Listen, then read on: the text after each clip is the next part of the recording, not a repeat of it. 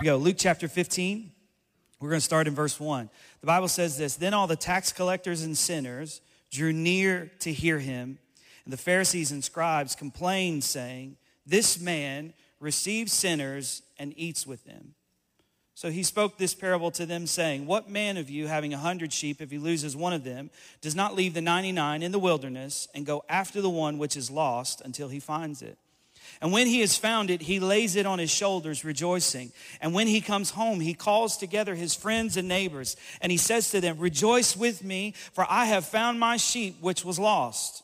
I say to you that likewise there will be more joy in heaven over one sinner who repents than over 99 just persons who need no repentance. How many of you would say you were the one? Come on. Is, I, I don't think there's any 99 in here. I, I think every one of us was the one that Jesus came after. Then, then watch this. Verse 8 says, Or what woman having 10 silver coins, if she loses one coin, does not light a lamp, sweep the house, and search carefully until she finds it? And when she has found it, she calls her friends and neighbors together, saying, Rejoice with me, for I have found the piece which I lost. Likewise, I say to you, there is joy in the presence of the angels of God over one sinner who repents. Now, watch this. Then he said, A certain man had two sons, and the younger of them said to his father, Father, give me the portion of the goods that falls to me. So he divided to them his livelihood. One word, the, the Greek word there is literally the word bios, which means life. What the scripture is literally saying here is that this decision by this son tore this father's life apart. That's what he's saying. And not many days after, the young man gathered all he had together, journeyed to a far country, and there he wasted his possessions with prodigal living.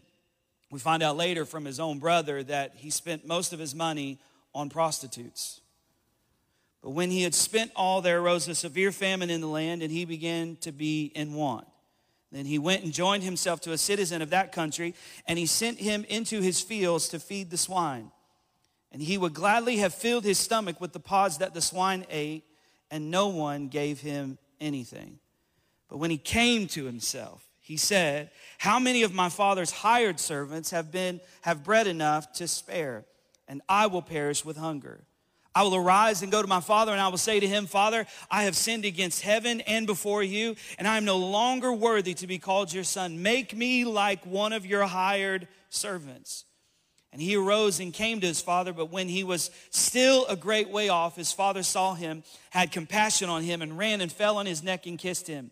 The son said to him, Father, I have sinned against heaven and in your sight, and I'm no longer worthy to be called your son. But the father ignored it. He said to his servants, Bring out the best robe, put it on him, put a ring on his hand and sandals on his feet.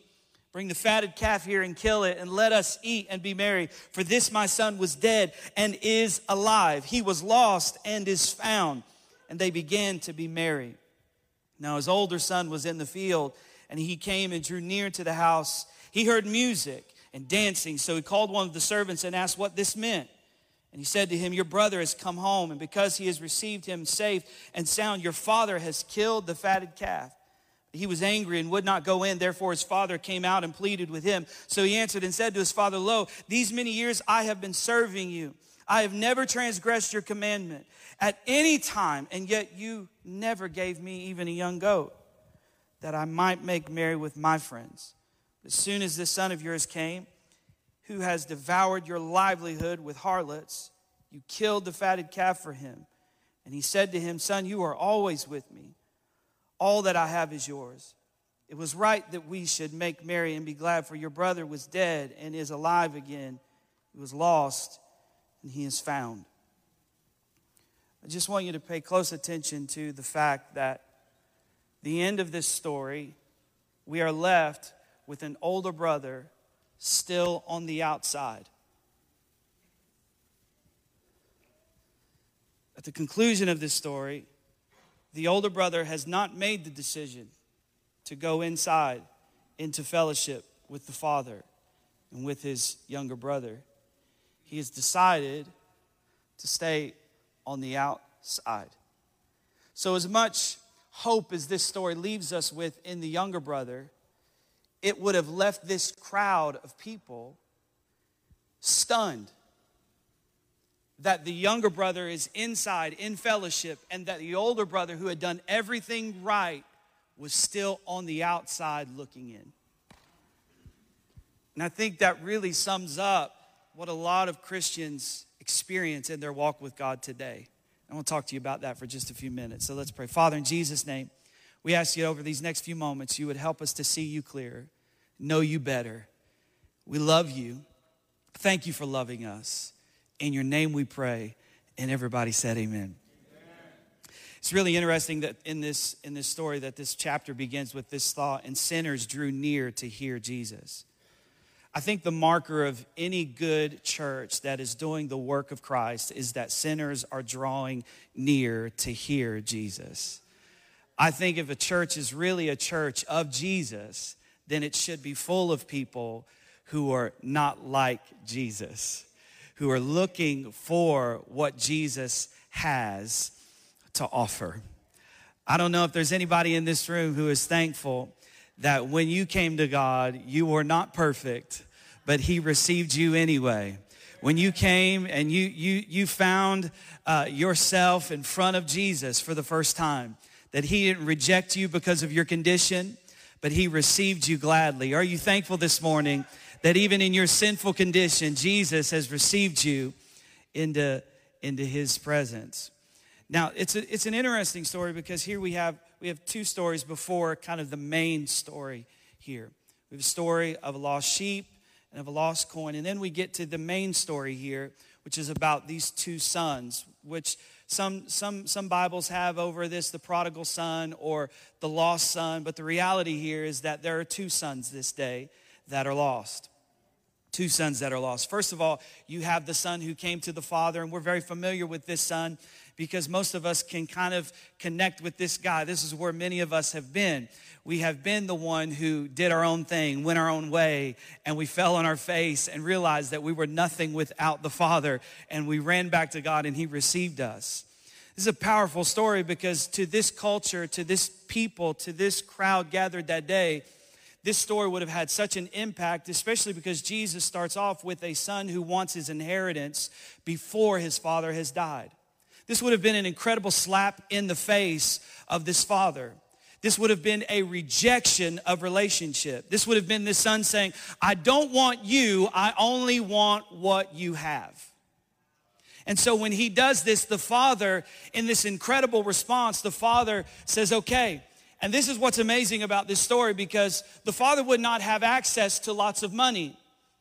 It's not like he had a bank where he could go and get a lot of money out and give it to his son. What his son is literally asking for is for the father to sell the land that belonged to him. Now, this son would have deserved and earned, because he was the youngest son, he would have had the right to a third of whatever was owned by the father. All of his money, all of his cattle, all of it, all of his land, a third of it would have been his. So the father would have had to gone through the painstaking process of selling off land. And if you know anything about this culture, you understand that land was everything. Land was identity. Land had everything to do with your value in the system in that day. And so not only was this father suffering from the fact that his son has, re- has rejected his love, but now he has lost his standing in the community because he has lost a third of his property. So now the community looks at him as a father who has been rejected by his son, and now he is lost because of this. A third of his property is sold it off. He's taken it and he's given the proceeds to his son. And now his son has run off and he's living a wild lifestyle. And the Bible says that one day it's gotten so bad for him. And, and, and to the Jewish people, this would have been such an incredible scene that a young Jewish boy would be in a pig pen, hanging out with pigs they would have thought that the sin was awful, but they would have thought that this was the lowest point. It wasn't the prostitutes, it wasn't the parties, it wasn't the drinking, it wasn't the drunkenness. It was that this boy would mingle with the dirtiest animal. And he would, his life would be so low that he's serving a foreigner and he's sleeping and hanging out in the pig pen, desiring to eat what they eat. And the Bible says that he comes to himself. He has this awakening. In other words, this is what happens to us when the Holy Spirit gets a hold of our lives. And He reminds us that there's something more for us, that I was made for more, that this isn't really what my life is supposed to be all about, that there's another way, there's something else that I can do. And so He's awakened, but He's awakened to a to a, uh, a reality that is not really what God has for him totally.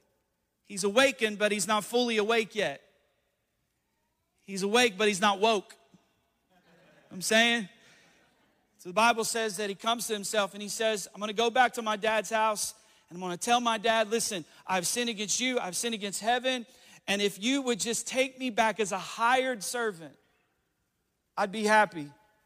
So he makes his way back to the father's house. And the Bible says something so beautiful about this story. It says that as he's making his way back, that the father sees him from afar off.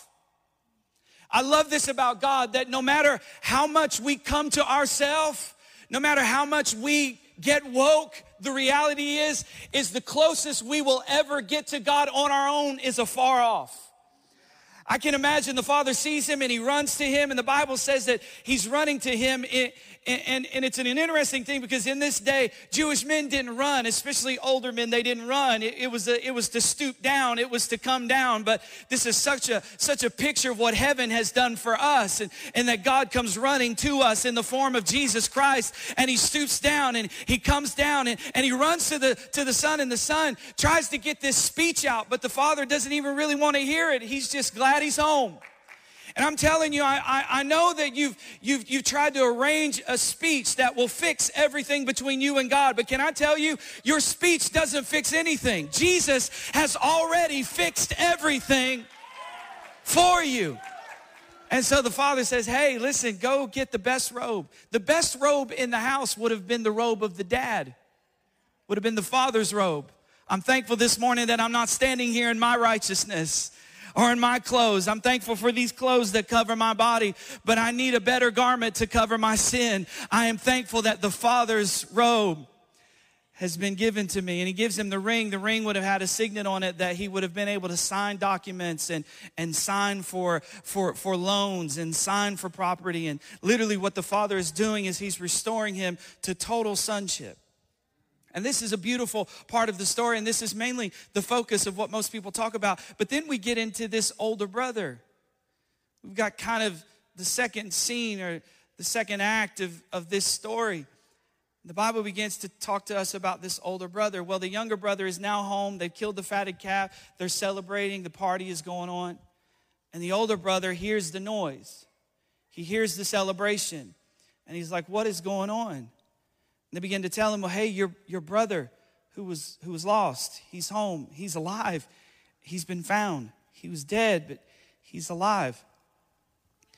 And instead of going in to see his brother and embracing his brother, the other brother stands on the outside, frustrated with the party, frustrated with the noise, frustrated with the father, until the father, in his grace, comes out to the older brother and he says, Hey, why aren't you coming inside? Why are you, why are you partying with us? Why are you enjoying what God is doing? You know, there are some people in this room today, and you've been church a long time, and you can't stand that all these new people are coming to Calvary and they fit in and nobody's judging them. And you're looking at them like, well, what about me? I've been here for years, and you didn't throw a party for me. And and you're talking about belonging all the, all the time, but what about us? We, we've been, I've been a believer for a long, long time. And the, bro, the older brother's looking on the outside like, what about me? And he tells his dad, he says, hey, dad, you know, I've done everything you've asked me. From day one, I've done everything you've asked. I've been here, one translation said, I've been here slaving for you. Now, watch this. Both sons have a relationship problem. The younger son, he comes to the father trying to be a hired servant. The other son is acting like he is a slave. Neither one of them are relating to their father as sons. Isn't it amazing how we, we, are, we are usually in one or two of these categories, but most of our life we, we have been both of these? See, one is coming to the Father and he's trying to make up reasons for the Father not to fully embrace him because of his failures.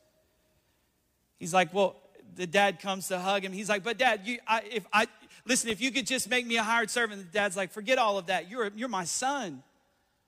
He's like, but you don't know where I've been. You don't know what I've done. You don't know the things that, I, that, I've, that I've done, dad. You, you can't. And he's like, I don't care about any of that. In the, your relationship with God, you, you don't get to have a good or, or a bad relationship with God based on what you do. Good or bad. So watch this. The younger son's trying to relate to the father as a hired servant. The older son is trying to relate to the father as a slave. I've been here slaving for you. And he's throwing up all of the good stuff he's done. The one son is having a hard time relating to his dad because of his failures. The other son is having a hard time relating to his dad because of his successes. I'm just telling you this morning that there are many people in this room today, and you find your relationship hard with God, not because of the bad stuff you did, but because of the good stuff you've done. And the good stuff you have done is actually keeping you from relationship with God because you think because you've been good, you deserve something. You think because you kept the commandments and you didn't cheat and you didn't steal and you didn't sleep with prostitutes that God owes you more than he owes the son who messed his life up. But God's saying, I don't owe you any more than I owe him. Matter of fact, I don't even relate to you that way. He looks at me and says, Hey, you have been with me. The father is literally trying to convince the sons that I am enough for you. See, they both are making the same mistake. Their mistakes are equally wrong, but their mistakes are not equally dangerous. Because the story ends with the younger brother on the inside, but the older brother still on the outside. Why? Because it is more dangerous to God that you come to Him with your successes than it is that you come to Him with your failures.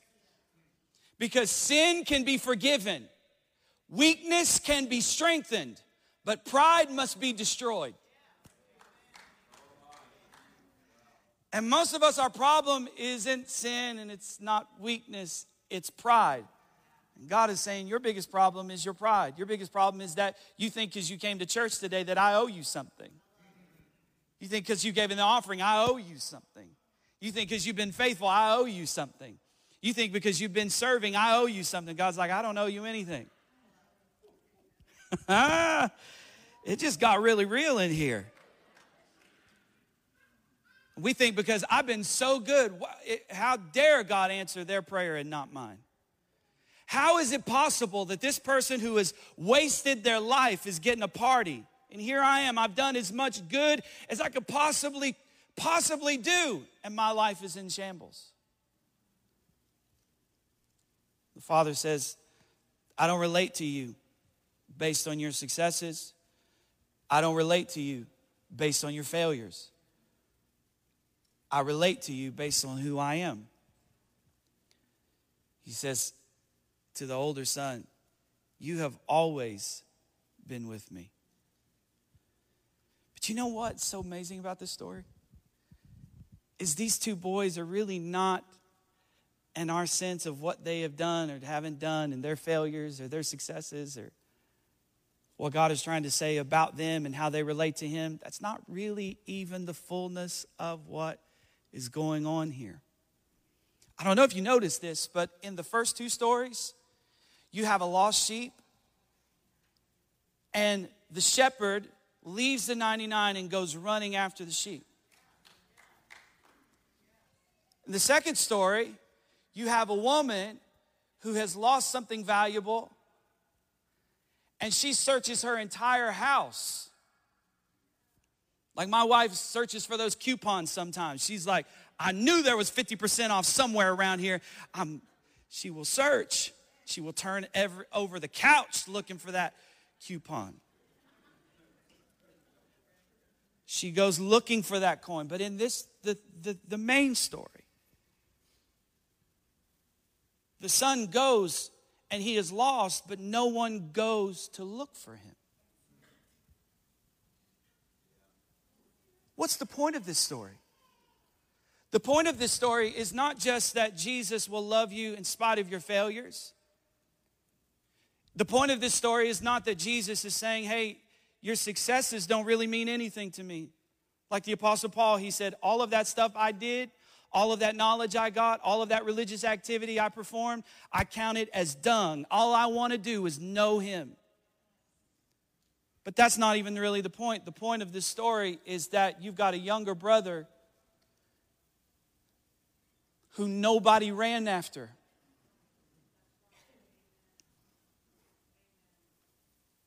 And the father is out here talking to this son who is frustrated. Why is the son frustrated? Not just because of the party, he's, he's frustrated because of all of the money that this is costing. You killed a fatted calf for him, you haven't even killed a goat for me. He's got the best robe, he's got the ring, he's got the brand new Nikes, and you haven't done anything for me. And when he is restored to sonship, see, a third of the inheritance is already gone. And when he is restored, now he becomes an heir of the inheritance again. And so, whose piece of the pie is he eating into? The elder brother.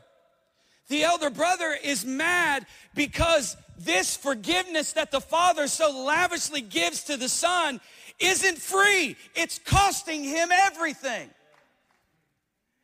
And Jesus' point is not really the younger brother or the older brother. Jesus' point is in this story, I'm not really the father. I'm actually a better elder brother. Are you hearing me? The point of this story is Jesus is saying, this brother was frustrated because of everything it costs to bring you back into relationship. He's mad at the father because it's eating into his inheritance. And Jesus, no wonder Hebrews would say that we are his younger brothers, that he is our elder brother, because Jesus is not the elder brother who sits and complains about what it costs to bring you and I home. Jesus is the one who hung on the cross and died for our sins, and we are now co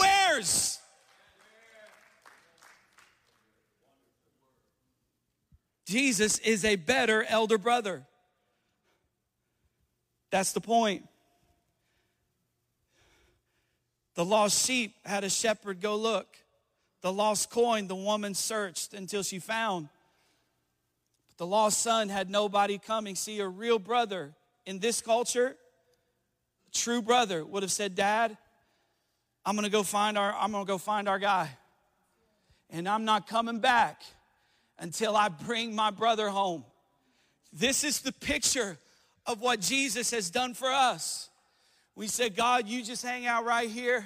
I got this. I'm gonna go get my little brothers and sisters, and I'm gonna pay whatever it costs to pay, and I'm gonna do whatever needs to be done so that they can come home to you. And I don't care if they become joint heirs with me.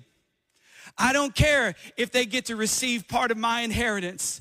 I don't care because I just love my little brothers and my little sisters so much. I don't know if there's anybody in this room today who is thankful for Jesus, our elder brother who has given his life, who, who, who, who when nobody would come looking for us, he came looking for us. You stand on your feet this morning. I just came this morning to tell you that Jesus, He is a better elder brother.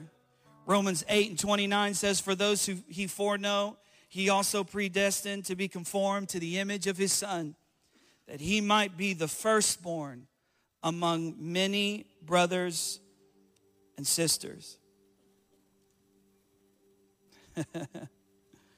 These two brothers, I've, I've slaved for you. I just want to be a slave for you. Father says, I don't relate to you that way. This elder brother, I, I can't believe you would do that for him. I can't believe you would take part of what belongs to me and give it to him. Jesus is saying, I'm a better elder brother. Forgiveness wasn't free cost him his life. I heard someone say recently that forgiveness, freedom is a bloody thing. It wasn't really free. In the sense that we receive it freely, and the younger son is looking at all the father's doing. He's saying, Wow, this is amazing. I can't believe you're doing all of this stuff for me. Yeah, let's get turned up. Let's party. Let's do this. Not realizing everything that it was costing the older brother.